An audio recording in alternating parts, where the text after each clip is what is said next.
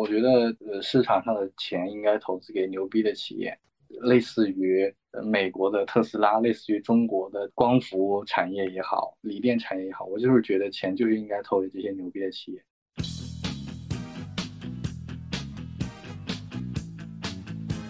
钱的多少，工作和生活的平衡，工作压力的这个大小，这两个问题排除之后，你再去想一个你进入这个行业的理由，这个一定要想清楚。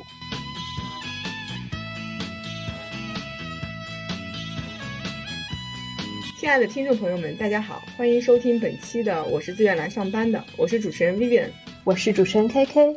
本期嘉宾的职业是 PE，因为在香港工作，所以我们也会围绕着香港的话题聊一聊。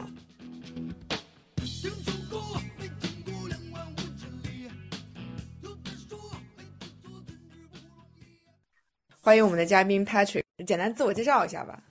好嘞，谢谢 Vivian，谢谢 K。呃，我叫 Patrick，然后我现在在香港的一家中资券商做券商直投 PE。我大概是去年的六月份。来了这边，所以到到现在大概快一年了吧。呃，然后我本科是某上海的九八五，专业是这个理工科，就是电子信息科学技术，是一个典型的理工男。非常感谢今天的这次这个 交流。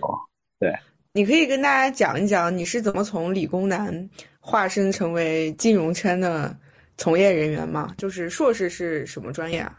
我硕士是读了商学院的管理，就是信息系统管理，其实其实也是属于商科了。但是我我我其实从本科开始就一直是想转金融的，因为我在本科的时候就去就会去想是怎么样的职业或者怎么样的行业是一个朝阳的行业。但是我想来想去发现，其实资本这个东西它永远是追逐最新鲜的东西走在前面的行业嘛，所以我觉得我想。做金融来避免这样的一个选择。了解，其实我之前给我朋友就是打过一个比喻，还挺像你的这种想法的。就是我说，其实金融和实业之间就像赛马场，然后马在这个比赛竞技场里面跑着，最前沿的或者说最有生命力的马可能跑在前面，然后有一些这种夕阳实验可能跑在中尾部，但是金融就像看台上的观众。可能实业热了，那观众就多了；实业整体下行的，那观众可能就会少。但是呢，观众其实他是在一个这种观光的这种角度吧，有点像。对，是的。而且这个观众和赛马之间是有一种互动的，就是资本它是可以去帮助到，就是前面跑的这些马的一个成长和一个可以让他们加速。对对对，就是这样。通过他们的呐喊是让让让 马跑得更快，对，对。那我们先来聊聊香港吧，因为最初邀请你的时候，其实也是先好奇的是，呃，怎么就去香港工作了？然后香港整体的一个感受，我们一个个来聊。因为我知道你硕士是在香港读的，那最后为什么会选择留在香港呢？还是说读书的时候就奔着香港去的？其实为什么要留在香港这个问题，我后来我也一直问自己，因为我来香港读书，然后工作之后，其实发现在香港的这段日子是过得最不开心的一段日子，就是生活上是最不开心的，但是工作上可能我确实找到了我非常喜欢的工作。所以在这种选择下，我是选择了后者，也就是我我选择我喜欢的工作。所以在生活上，我可以接受这种生活空间上的压缩。对，了解。导致我生活上最痛苦的原因，其实根本上就是香港这这几年发生的变化。这个疫情就来了，然后香港就相当于和内地就断绝了，到现在应该有两年多。然后这七百多天呢，我只回回去过内地一次。呃，就是这种长期的隔绝，包括见不到家人，然后在这样一个文化上，或者说整个生活上和内地有有点偏差的一个环境里面生活，其实是蛮压抑的。嗯，总结来说，就是工作上面还是正反馈会多一些，但生活上面的话，其实会存在呃压抑或者情绪上的感受会更强烈一点。那在香港的生活和你之前来香港旅行差别大吗？其实挺大的，因为你来香港旅行，你可能最多一个礼拜嘛，对吧？嗯。但是你生活的话，你可能就是几个月几个月。嗯，那么最明显的一点就是，香港的内地的菜，或者说这个中国菜啊，其实特别少。呃，举个例子，就是香港的东北菜的菜馆，像什么湘菜的菜馆、四川菜的菜馆，每每种菜馆都是一只手能数得过来的，就整个香港。所以，所以你被迫吃了很多港餐。对，是的，是这样。而且因为我是北方人嘛，所以香港这边的饮食习惯其实我不是非常的喜欢。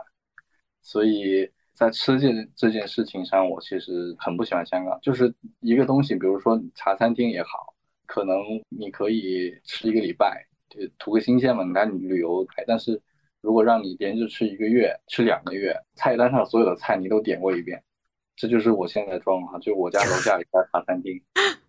只能说凑合。那其他方面呢？就是在生活，因为我之前去香港的时候，我觉得很大的一个不适其实是语言。语言方面，他们会粤语加英语。你你在生活或者说工作上面，这个能构成一个障碍吗？呃，我觉得是有障碍的。当时最严重的时候，我去我在地铁上，或者说我去便利店去买瓶水，我我说普通话的话是心存芥蒂的。就是我不敢大声的说普通话，这个是当时感现感受最明显的一点。但是这个情况可能就是后来也改善不少，这是语言上最最大的一点。但其实，在另一方面的话，就是因为我是在一家中资的券商嘛，所以我们的员工可能周围的同事很多都是内地人，所以说普通话没有关系。其实，在香港便利店包括饭店里面吃饭和服务员交流。你说普通话，他们也听得懂，交流上是没有问题的。对，了解。那香港整体的就是生活水平怎么样啊？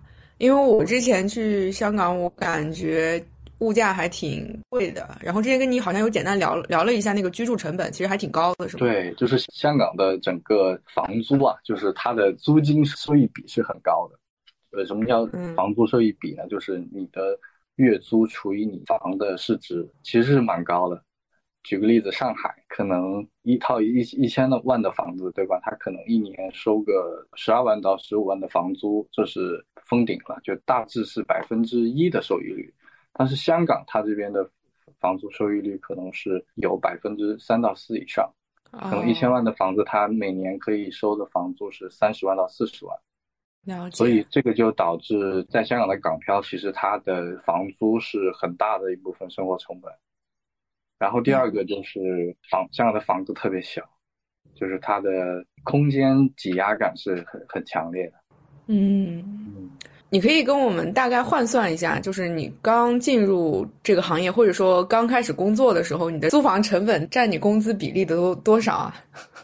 百分之三十。那其实还好啊，说明你挣的还挺高。但是就是房间特别小，居住体验很差。就是举个例子，就是我现在住的这个房子，我们这个小区算是香港的这个中高等吧，就中产阶级以上。但是我和我室友两个人住进来的时候，我想在家里找个地方健身是没有这块地方的。了解。哎，那你在香港有发展出来一些一些新的兴趣爱好吗？就可能香港。就说说它的好嘛，就是比如在这边一些什么兴趣爱好会性价比比较高，或者是怎么样的，有吗？嗯，明白。就是香港的呃海边运动特别好，海边运动非常多，比如冲浪啊，然后去沙滩晒太阳啊，呃去海边露营这种活动非常多。平时会参与吗？我其实参与的挺多的。我之前就是去参加那种游艇 party，其实也不贵，就可能。比如说，我们三十个人包一天游艇，然后那个游艇包一天是一万到一万五的样子，可能平均下来一个人就小一千这样子。港币是吗？对，是，对，港币。OK。这种活动还是蛮多的，social 嘛，就是。了解。还有就是香港的山比较多，所以爬山的活动也很多。了解。其实我很好奇，是来香港之后的心情。是会有个前后的变化吗？比如说刚开始的时候，其实会觉得一切都还不错，但是大概多久之后就会觉得好像那种不适感，然后跟家人的思念之情会开始出现。嗯，是会有的嘛？我从我的经历去看的话，因为我刚来的时候，那个时候还可以每周末去回深圳的，但是可能到了二零年年初的时候就封关了，所以刚封关的那那那前半年是最黑暗、最痛苦的，大概是这个样子。但是后来就是已经把这种非常态在心底里当成了一种常态，已经把这种不自然当成了一种自然，其实就释然了或者麻木了。我今天已经三个月没有去公司了。因为香港的疫情就是三个月来比较厉害嘛，所以我一直居家办公，觉得也还好，也没啥。因为二零年年初的时候都经历过，现在不是上海的疫情比较严重嘛，呃，上海的朋友就就会比较痛苦，就是在上海说在家里憋了蛮久。其实可能我我觉得其实也还好。对你把它当成一种常态了。Patrick 之前有在就是上海实习过吗？呃，有的，你可以跟大家去聊一聊在香港工作和在内地工作的差异嘛，就是你感受到的差异。有有蛮多的，那，第一点就是我觉得香港的整个通勤的交通比较方便，因为它小嘛，就是做金融的话就是中环那一块地方，所以通勤会会方便很多。然后第二个不一样的点就是。我觉得香港的职场氛围更偏西方，或者更偏外资一点。可能在境内的金融机构论资排辈啊，这这种呃上下级界限还是挺明显。但是可能在香港会好很多，主要是这两个点。那你基本上平时通勤，咱们回到三个月前啊，你通勤大概要多久？我我从出家门坐在公司就半个小时吧。那还好。我刚刚还想问个问题，就是内地一般是哪些地方的人会更多的来香港啊？是沿海的，比如深圳啊，或者是广州、广东那边的人吗？广东会会多一点，嗯，然后其他什么地方都有，嗯，香港那边整体加班严重吗？应该 IBD 加班蛮严重的，哦，嗯，所以其实也是论行业的，对对是的。但是也要 case by case，呃，有些老板他可能就是想 push 你。了解，好呀，那我们进入正题，我们来聊聊这个 Patrick 的这个职业，就可以用一句话来跟大家科普一下这个职业吗？嗯，我们做的事情其实就是去投还没有上市的企业，啊，就叫 growth capital 了，大概这样。对一般来说，是不是 C、D 轮以 C、D 轮为主，会有这个明显的轮次吗？对，我们一般投 C、C 轮和 D 轮，但是也也也是 depends 啊，就是因为最近市场不太好嘛，所以老板就会跟我们开会说，呃，要想回报率高一点，就需要呃这个轮次就要往前面看。对，但是我们其实我觉得还是更偏重于中后期吧，可能风险偏好会低一些。了解，那就是 PE 常见的误解有哪些呢？最大的一个误解就是 PE 的 hours 还不错，我觉得这个是比较大的误解。就是其实 PE 的 hours 是 driven by case 或者 driven by deal。比如说我的老板可能他发来一个 BP，他可能想快点看个你对这个 BP 的反馈，那我会两三天每天加班到两三点，然后。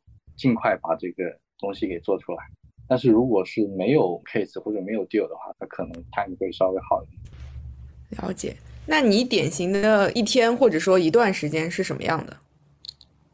我典型的一天，你是说居家办公之前吗？还是之后？呃，就工作而言，如果说居家办公带来了很大的话的话，我们可以聊完这个问题再聊居家办公带来的改变。就是典型的 PE 的一天或者一段时间，可能有一个周期，它是什么样子？明白。没有 deal 的话，可能就是会去做一些行业研究。那么我一般都是早上九点半到十点之间到公司，然后晚上应该是在八九点之间下班。然后下了班之后会在回家的路上去健身房健身，然后回到家大概是十点钟这样。那如果有 case 的话，晚上可能会下班晚一点，然后也会熬个夜，大概是这样。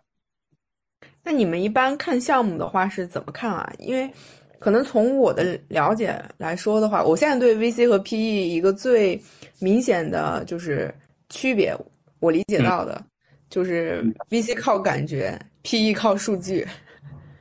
嗯，是的，是是有这个，因为很多 VC 阶段的公司它还没有营收嘛，就是财务还还不能看，所以很多时候是要看创始人，就是 VC 阶段就是真正的投项目就是投人了，但是 PE 这边就是，而且加上我们是这种券商的指头，可能更保守一些，所以其实内部还有蛮复杂的这种流程的，就我们会经过立项。然后立项之后，我们就会去打专家扣啊，去深入的调查，然后最后可能会进行一个投资决策。那么整个流程需要的文件或者说这种文书材料，都是需要做项目的这个经理去准备的嘛。所以我的很多工作都是在这一部分上。那在立项之前，就是我拆开来问啊，在立项之前，一般这个项目是。怎么遇见的？就是是市场上推的，还是聊的，还是说你的老板给的？这个都有，就是 deal sourcing，对，就有时候是呃老板推的，有时候就是 FA，或者有些时候就是 IBD 那边会推过来一些项目。了解。拿到这个项目之后，需要先做什么呢？拿到这个项目之后，我先需要看他的这个所处的一个行业吧。我首先需要了解这个行业大概是怎么样一个竞争格局，怎么样一个产业链，它的上下游是怎么样的，然后再去看这家公司在这个行业的市占率。如果我总体看下来，就首先你 go through 一下这个行业和公司之后，你觉得还不错，那么你就向上推，那么你就跟你的上级就老板或者叫投资总监，你推这个项目，如果他觉得 OK，那可能就。会去接触这个 FA 以及这个公司的管理层，那么我们就会去聊。如果再进一步觉得还不错，那么我们就会开始立项，然后就走到了这个立项到投决的一个流程之中，大概是这样。那一般拿到一个项目到能顺利立项，嗯，这中间大概会多久啊？应该一般来说都是以月为计吧。了解。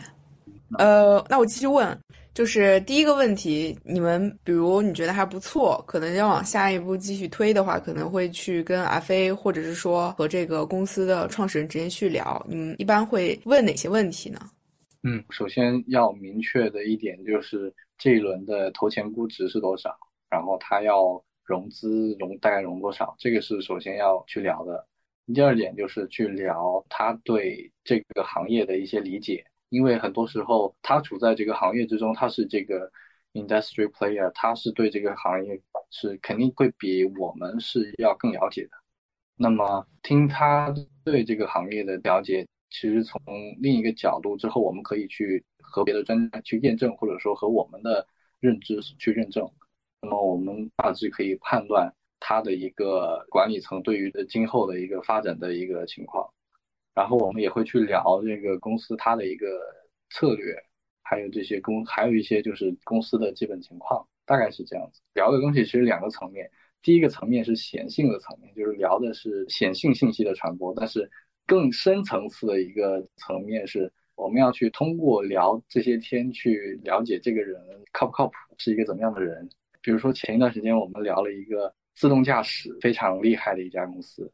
呃，然后它的创始人呢是一个非常有热情的人。当然我不是直接去聊，是我的老板去聊，但是我在旁边听的时候，我会觉得他是一个非常有热情，对于技术有热忱，然后有非常有信念，呃，对对这个技术方面，对这个行业的未来趋势的发展方向非常有见解的一个人。所以听下来就会觉得这个人是很靠谱的。但是相比其他的有些 CEO，就是可能。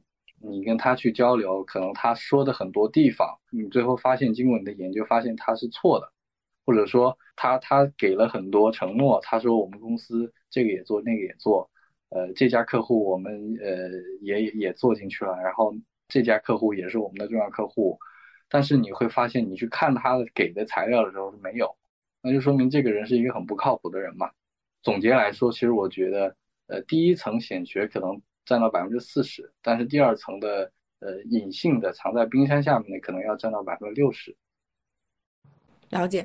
嗯，第二个小问题就是，因为 PE 它也高度依赖于就是经营数据、业务数据，一般这些数据是创业公司他们提供的，是吧？呃，我们其实看的数据主要是这个财务，呃，是是这个是肯定公司会给的嘛。但是很多时候我们也不是只看财务，因为财务不是一个最重要的点。那么，呃，我们去做这种 growth capital，尤其是半导体还有这种科技行业的投资，非常重要的一点其实是它在这个行业中所处的一个地位。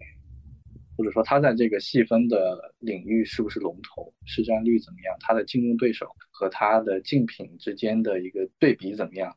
那这些东西是，即使创始人他告诉你我们做的很牛逼，我们是行业第一，但这个东西是我们需要去自己 study 的，我们要去有自己的呃 know how。所以我觉得呃很多时候客户就或或者说这个创业公司给的数据都不是最重要的。对，了解。哎，我特别好奇，市占率这种东西怎么算啊？市占率就是大致是可以估算的，可能 PE，尤其是呃科技行业以及这种制造业，尤其是制造业，其实它的整个出货量你是可以算得出来的。举个例子，就我们说这个激光雷达，就汽车上装的这个自动驾驶的传感器，那么首先我们就去看这个这个电动车每年出货量是多少。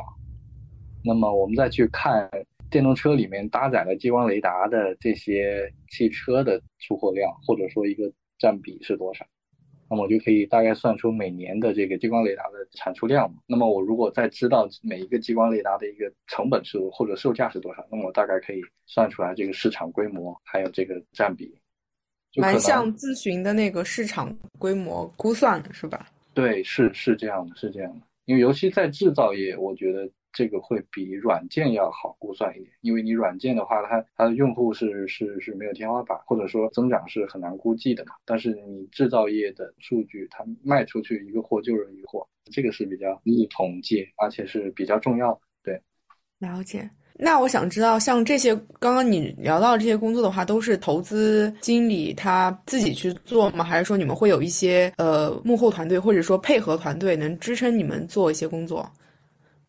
嗯，主要都是投资经理去做。我们会就是在一些很难获取关键数据上，我们会在立项之后去打专家扣和专家聊，这个是一个方法。有些数据实在是它不是公开的，或者很难找到，那么我们就这样去聊。还有一点很重要的就是，尤其在这个科技行业，科技行业它很多时候是这个链上的很多企业都是 to B 的，只有到最底下最终端它才是 to C 的。所以，客户对于某家公司的评价其实是蛮重要的。嗯，就是因为很多时候同同样的竞品有很多，很多时候，呃，他做的到底怎么样，其他的客户其实最明白的。确实，对。那你刚刚其实有，呃，也简单聊了一嘴，就是整个工作的正反馈挺挺好的。那你现在回顾一下，你觉得你的工作感受就是具体是什么样子的？然后，如果用一些形容词来描述的话。你会怎么来去跟大家去描述，以及和你最初的预想差异大吗？嗯，首先我回答你最后一个问题，我和我的预想差别不大。呃，然后用这个形容词来形容的话，就是我觉得原因是，首先第一点，我可能比较适合我做，或者说我看得懂，因为我本科学电子的。那么，呃，虽然我不是这个半导体领域的专家，我不会去设计一个芯片。但是一个芯片公司来找到我们的时候，我是能看懂它的这些材料的。我觉得这个首先是非常重要的一点。尤其比如说医疗行，我们医药行业对于这个投资经理的门槛要求特别高，就是你需要去了解医学和药学。那么，所以我觉得首先这是一个怎么说？首先这是一个对于专业知识储备要求比较高的行业。然后刚好呢，我又很幸运的能够跨过这个壁，或者说满足这个要求。这这个是一点，那么第二个原因就是因为我一直觉得我做的事情是有价值的，因为我我其实工作两年了，但是我工作第一年做的不是 PE，我是在二级的一个卖方做金融衍生品，那么这个岗位给我的感觉就是，并不是我所理解的那种金融的意义。我们谈到金融的意义或者说金融的作用，呃，就是说我金融可以优化这种资源配置嘛，呃。就是大官化。但是我从心里心里里也一直这么认为的。我觉得呃市场上的钱应该投资给牛逼的企业，类似于美国的特斯拉，类似于中国的光伏产业也好，锂电产业也好，我就是觉得钱就是应该投给这些牛逼的企业。所以当我作为一个投资人在这个行业中的时候，我就需要用我的知识和理解去找出这些优秀的行业，然后资金实现呃这这种优秀的配置。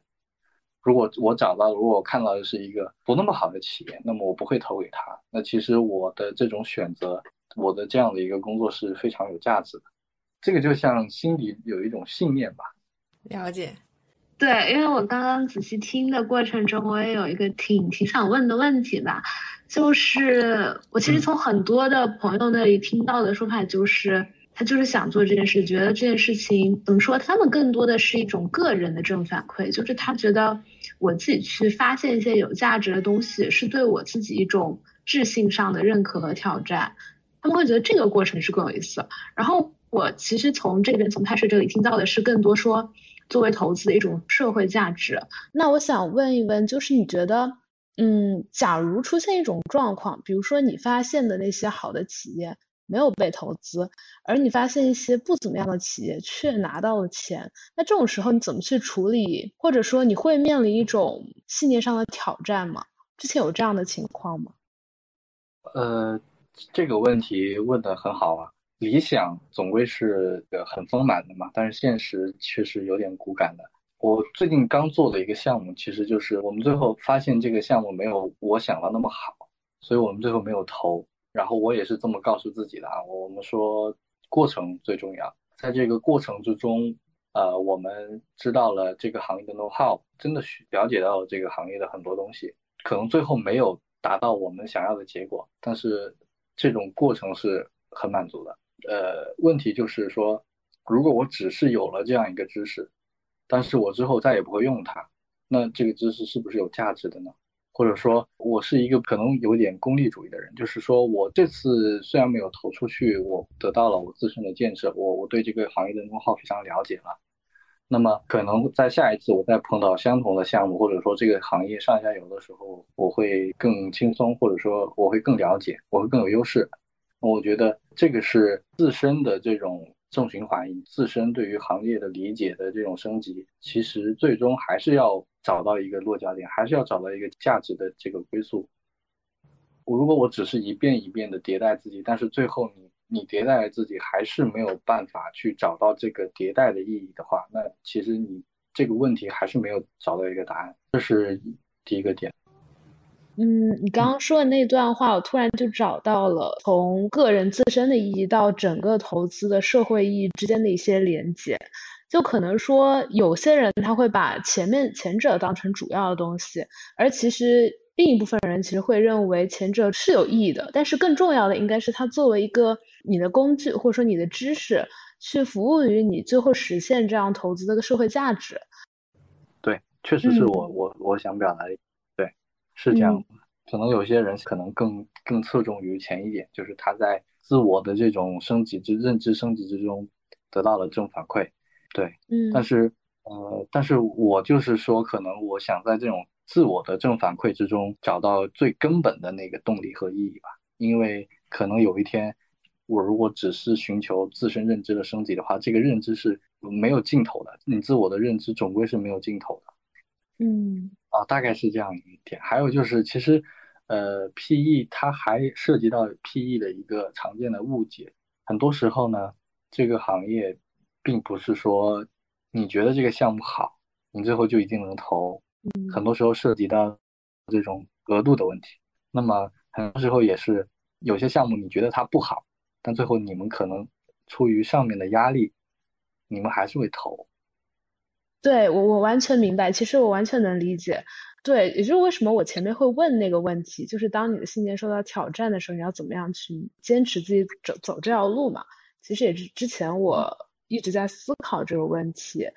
这个时候确实应该这么想，就是我至少过程比较重要，知道了这个行业的 know how。因为很多时候，那那你和一个女孩谈恋爱还还有可能会分手，但是你也不会不谈嘛。对吧？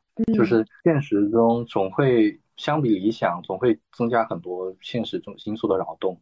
但是，首先你要从理想状态把这个事情的意义给想明白，然后你在碰到这种状况的时候，你你知道它是因为现实因素导致的就够了，就足够了。嗯嗯，不要归因于一种常态，是归因于一种现实，这样可能会更好去接受这件事情。嗯，对，是的，是这样的。我们接着聊吧。其实还有就是，其实我想顺着刚刚那个问，就既然我们聊了挑战。我其实想问，就是那你觉得为什么？就是我们当然知道，可能你最开始做 PE，你是有慢慢的了解，然后你可能也有不同的机会，然后就这样进入了这个行业。我想知道是有没有什么特殊事件，非常具体一件事，让你感受到，哦，我做这件事情，我就是有很很快乐的瞬间，所以我想做这件事。就有没有这样一件作为一个转折点的事件跟我们分享呢？我印象比较深刻的一件就是事情，就是我我我对于一些就是写了一些行行业研究的报告，在我们呃在我们内部去去分享的时候，他们会觉得呃你这个研究做得很好，呃然后你的这个研究确实呃让让让包括我的老板呃包括同事学学习到了很多，也了解了很多这个行业的 know how，所以这个时候我我我是特别有特别有成就感。就是可能我是一个非常喜欢研究研究东西的人，所以我在看一个行业一个项目的时候，我特我一定要把它研究到死透死透。你要说呃这种快感的话，其实它是一个长久的，或者说一个一个呃持续性的。就是我就是在每天都在学习不同的行业，每天都在知道这个事事情的弄好。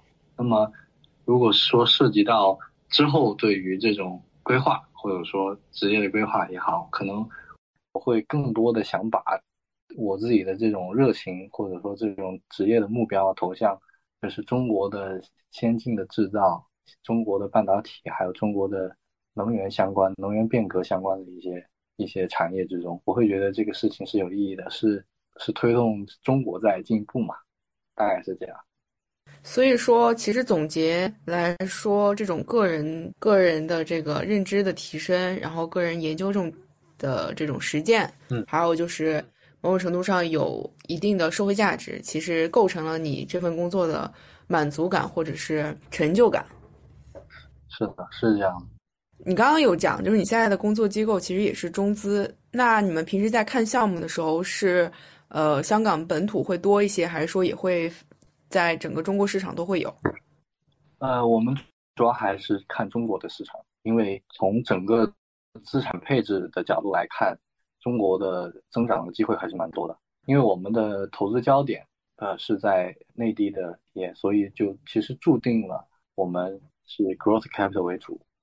啊，你像呃，你像很多美国的 PE，如果他们是集中在美国的市场的话，因为美嗯，因为美国是一个存量市场。所以它的 PE 做的这种私有化，做这种横向、竖向的并购是非常多的。但是中国来，它是一个增量的市场，所以它的 growth capital 会非常多。有一个数据是，呃，美国的社会融资，就是 IPO 之前的融资啊，有百分之五十，百分之五十就一半一半是是来自于 lending market 和。呃，venture capital 就是一个是银百分之五十银行贷款，百分之五十是这个风险投资，但中国这个比例是百分之九十五比百分之五，中国的百分之九十五的 IPO 之前的融资都是银行贷款融资，而且很多呃很多中小的企业、小的企业它是很难贷到款的，所以所以这个就是可能未来会发展的一个方向。哎，我不太理解，就是它背后是什么？背后寓意就是债权和股权的投资，就呃根本上就是说你的这个资金对于这个项目的风险偏好。如果你的资金是银行贷款的话，那么它的风险审查流程非常严格，就意味着基本上只有这种大的国企或者说非常呃后期的项目才有可能拿到这种银行的投资金。其实你相当于就这是一个过滤器，它不是一个。分配器就是说，你如果百分之九十五的融资都是社会银行贷款的话，说明你有相当多的这种中小企业，它只能通过比如说创始人他自己去借款这种方式融资。了解。你可以跟大家去，就是也介绍一下整个 PE 它的这个薪资结构是什么样的吗？哦，这样吧，我说一下，呃，这个香港的金融机构它的一个区别，就是香港的香港的外资，就是像九大行、高盛、摩根斯坦利这些，那绝对是最高的嘛。但是外资和中资的差别，头部来说并不是非常大。差别最大的在什么地方呢？就是外资的 bonus 发的。比较少，所以它主要集中在 base。但是中资呢，就是说它的 bonus 会非常多啊，那它 base 就很低。你比如说中资一般可能发发 bonus 要发十二个月，做得好的话十八个月、二十四个月都有。然后像外资呢，它可能 bonus 就只有两三个月，但是外资的 base 比中资高嘛，所以总体算下来，可能中资还是比外资要差一点点。这个是一个结构的问题。但是中资这一点其实也也挺狗的啊，就是我我对我没有老哥没有恶意啊，嗯，中资这一点，呃，为什么狗呢？就是因为呃，香港的离职有一个 notice period，呃，就是你提了离职之后，过三个月你才可以从法律上或者合同上从公司离开。那么，那中资发奖金一般都在四月份，呃，快五月份，就是四月底五月初。那么也就是说，你拿到奖金，然后再提离职，你真正的离职就到了七八月份了。那么你七八月份到时候再入职新的公司，那就相当于你这一年白干了嘛，就没有 bonus 了嘛。所以这个是这个是比较狗，其实也是一种变相的敬业吧。嗯，哎，我不了解为什么七八月份进一个新购的话会没有 bonus，怎么算这个 bonus 的？嗯，因为。很多机构就尤其也就比如中资啊，它算 bonus 的方法是，如果你在九月之前入职，你才有资格去按比例算。如果你九月之后入职，那你第二年你就领不到一分钱 bonus。但如果你比如说你八月份入职了，那你其实可以拿到三分之一，就是按你入职了四个月，按四个月发，大概是这样。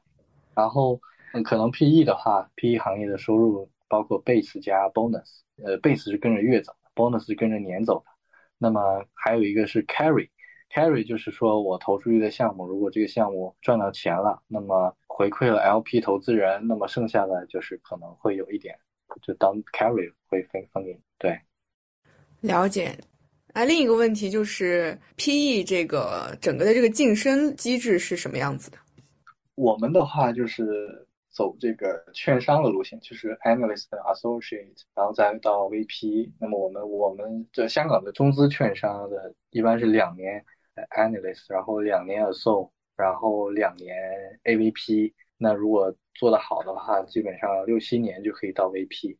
然后呃，然后就没有然后了。MD 就是说只有很少部分人才能成为 MD 嘛，就是 VP 太多，VP 是一个对大部分人来说是一个职场天花板。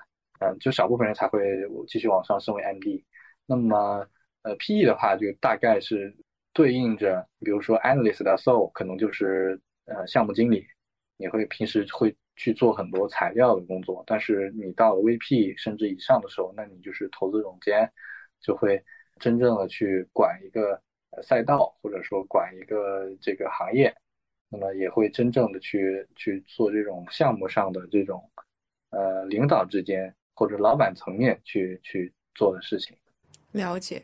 哎，有 VC 转 PE 的吗？你有了解过吗？或者说听听过的？我呃，我觉得是呃，我没有。我觉得 VC 和 PE 之间没有完明确的界限。嗯。啊，我觉得是没有问题的。对，了解。我甚至我有的时候我特别想去 VC，但我之前听我一些 VC 的朋友讲，就是说 VC 和 PE 其实。呃，大家的这个思维方式和思维习惯是差异蛮大的，可能就是 VC 看呃人的方面，或者说看市场的这种新动态，要比 PE 要求更敏锐一些。PE 的话，其实会更理性一点，因为会有大量的数据去支撑支撑他们做一些决策。但是 VC 的话，这块几乎是缺失的，所以他们在人的。或者说市场的这种敏锐度上面要更高。嗯，对，是。但是我们做这种科技行业来说，其实做的好的科技行科技公司，就是尤其是这种半导体也好，这种硬件也好，它做到 PE 阶段，如果它做的好的话，估值一定会非常高。呃，那么很多时候你只能通过这种 VC 去投进去。嗯，大概是这样，这就是一个问题，就是尤其是在整个市场或者说呃整个市场二级市场非常好的时候，那所导致的整个一级市场的估值也相当高。那你呃从 PE 端来说，其实好便宜的东西是很少的。确实，我之前还听朋友讲过，就是呃有一些赛道其实资本过热，所以可能会导致创业公司在呃早期投资阶段的时候就拿到了过高的估值，对它后续的这个融资或者说后续阶段的推进其实是存在困难的。是这样，是这样。比如说，就是中国的半导体做这种大芯片的，我们就举 GPU 吧。其实一级市场上这几家呢，它其实做出来产品的不多。就很多时候都是说我我搭了一个班子，然后我这些人都特牛，然后我之后要做中国的英伟达，你投不爱爱投投不投算，就是就是这样。但其实你看它真正的这种产品来说，你看它这个硬件的这个未来会组建的一个这个硬件平台生态来说，其实你压根儿什么都看不到嘛，那产品还没出呢，但它就是会要很高的估值。了解，我我以为到 PE 阶段的话，其实公司的产品的成熟度肯定是已经到那里了，然后商业化也初见规模了，所以其实你们还是会接触到一些比较比较早期的一些项目，就是还是概念阶段的。对，我还我们还是会去看一些早期的项目，可能是因为像这种半导体还有这种科呃重研发投入的这些企业，呃，它 VC PE 没有非常明显的界限，因为它的这种业务模式不会有很大的变化。了解，嗯，那如果再给你一次机会的话，你仍然会考虑去做 PE 吗？嗯呃，这个选择的机会出现在什么时候？如果任何时候，任何时候，任何时候，我我可能现在我我可能有点理想化，我现在我更想去当一个军人，我更想去参军。为什么呢？太理想化了，就是怎么说，我特别向往那种生活吧。哪种生活？部队生活。部队生活，啊。所以你想参军，其实是向往有一段部队生活，还是说，因为所有的军人也是要社会再就业的呀？我想，呃不是，我是我是指我想当那种职业军人。哦。啊，对。你是什么时候有这个想法的？我其实我其实高大学的时候一一直都有。那大学也没见你参军啊？那你有一些阻碍，就是就是我说的这个时间点，就是回到比如说高考高考填志愿的时候，了解，然后我就会报军校这样，了解，所以其实是高中的一些高中的理想，呃，高中的时候没有理想，高中的时候就只知道玩了，OK，对，那现在如果除了军人这个职业，就就。不考虑说做军人的话，我可能还是会想做投资吧，做这种一级市场的投资。对我还是会选择这个行业。但其实我有个问题，就是你刚刚也说了嘛，就是投资人其实他随着经验变多、资源变广，其实对他的投资事业来说是一个正向的。反而在这个层面，其实对于投资小白，尤其是你像你的话，某种程度上算是应届生的身份加入到这个一级市场的。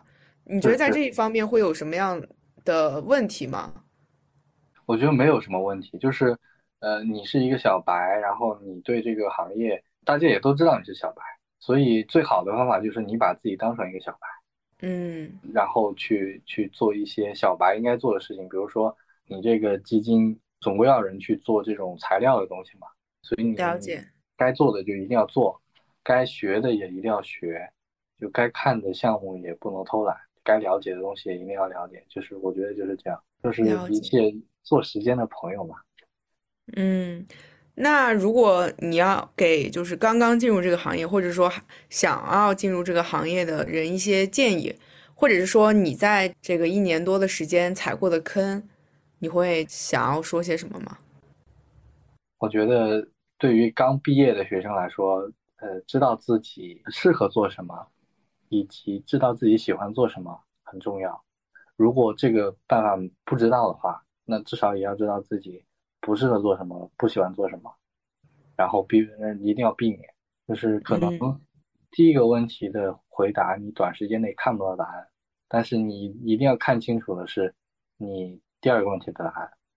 嗯啊，一定要一定要知道自己的嗯嗯偏好，还有就是要要给自己的行业或者说自己想做的工作找一个社会定义的呃之外的一个信念或者动力，就是说，嗯，其一个一个工作一个行业，它工资高或者说赚钱多是一个理由，但是你要把这个钱钱的多少，工作和生活的平衡。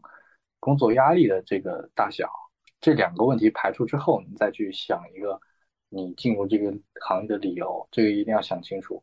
因为很多时候你不能总是望着钱更多的行业，那么你可能你会没有尽头。很多时候，我觉我觉得我现在的工作钱也也不多，但是也不少，够我吃喝就够了。其实我大概理解你的意思。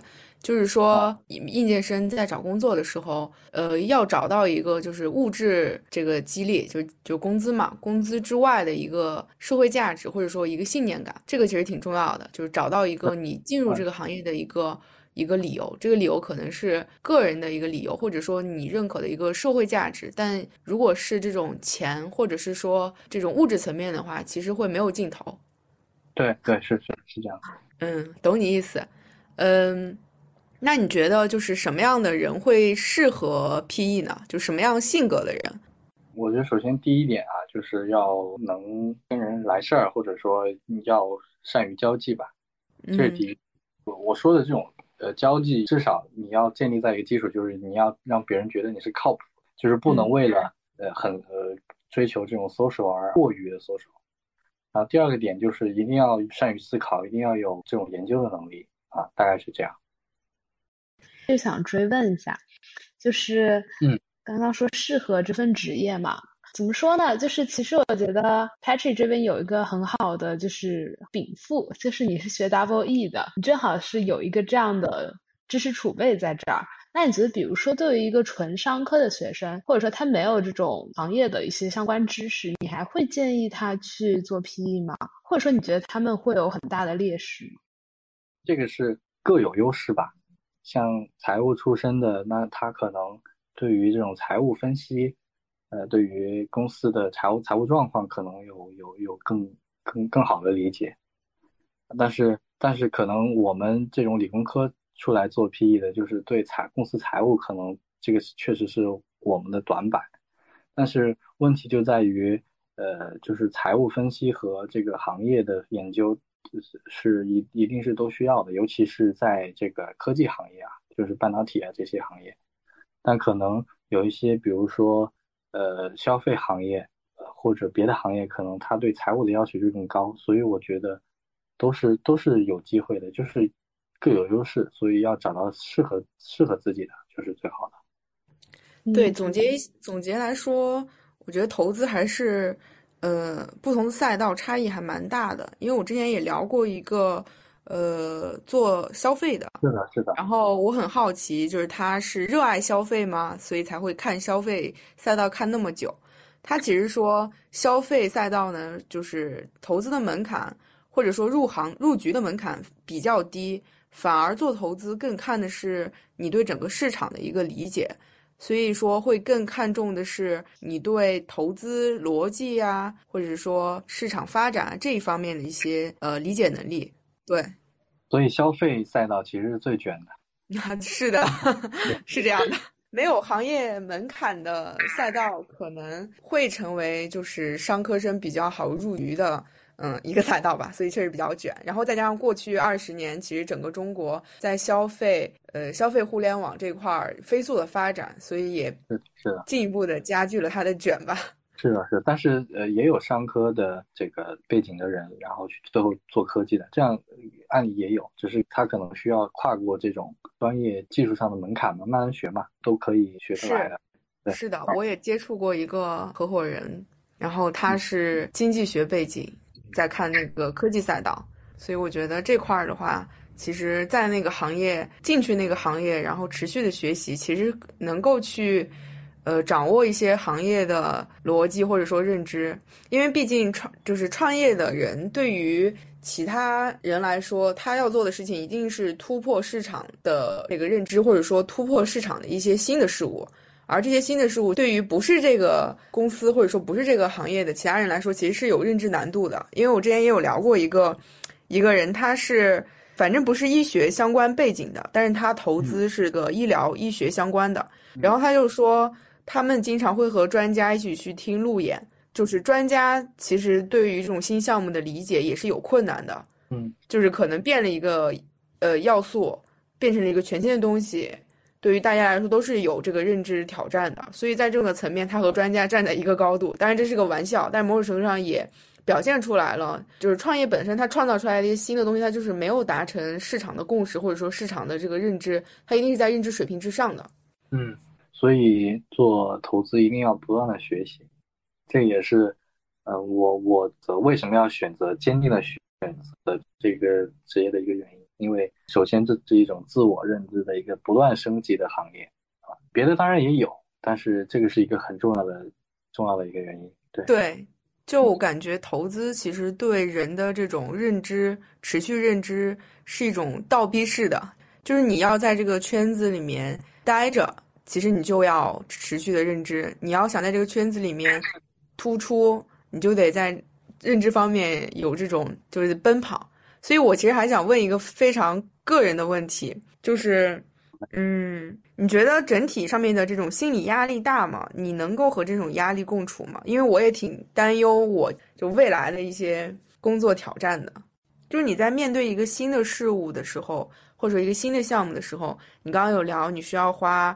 呃，很很多的时间，有时候甚至需要加班去把它的，嗯，这个行业上下游或者什么样的这些信息，呃，都了解，甚至是都需要吃透。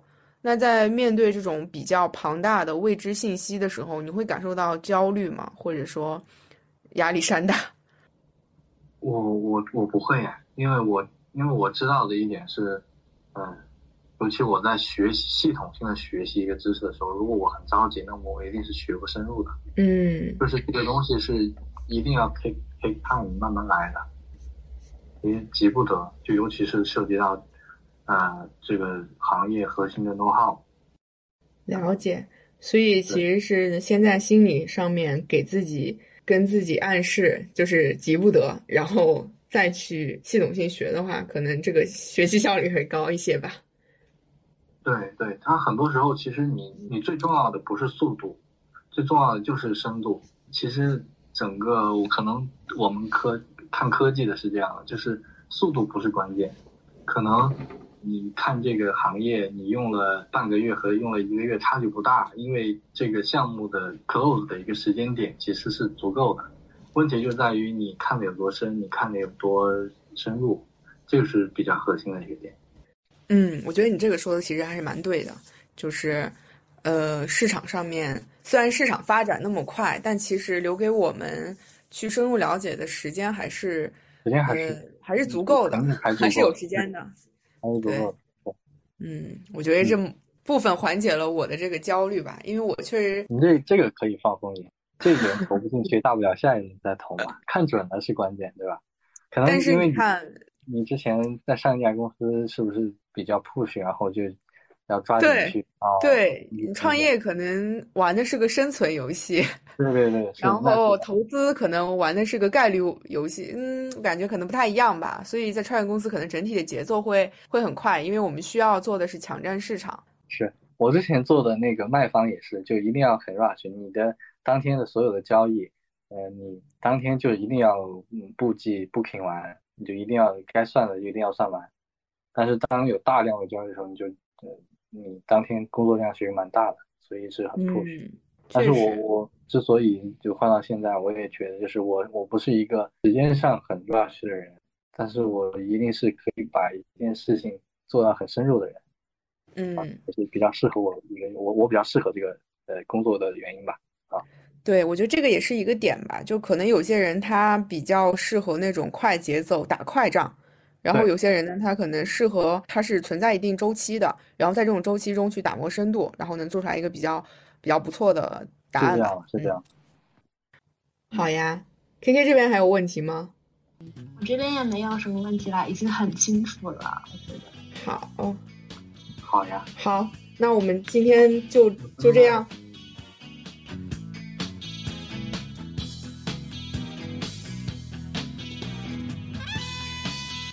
如果对于本期的内容你有什么收获，欢迎留言给我们。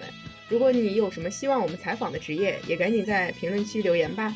最后还是感谢大家的收听，我们还在不断打磨这个新节目，所以如果你有任何建议或反馈，都尽情留言给我们吧，我们会认真看每一条留言的。关注我们，下期再见。